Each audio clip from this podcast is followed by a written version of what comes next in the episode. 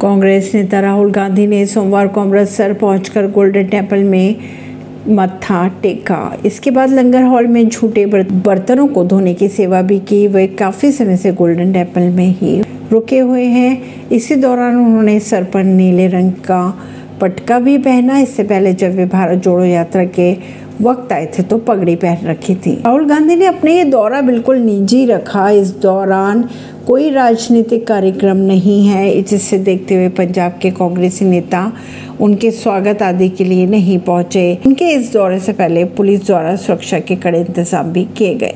राहुल गांधी का ये दौरा उस वक्त हो रहा है जब पंजाब में कांग्रेस विधायक सुखपाल खैरहरा की केस में गिरफ्तारी को लेकर पंजाब कांग्रेस भड़की हुई है। कांग्रेस का कहना ये है कि सियासी बदला लेने के लिए यह गिरफ्तारी की जा रही है।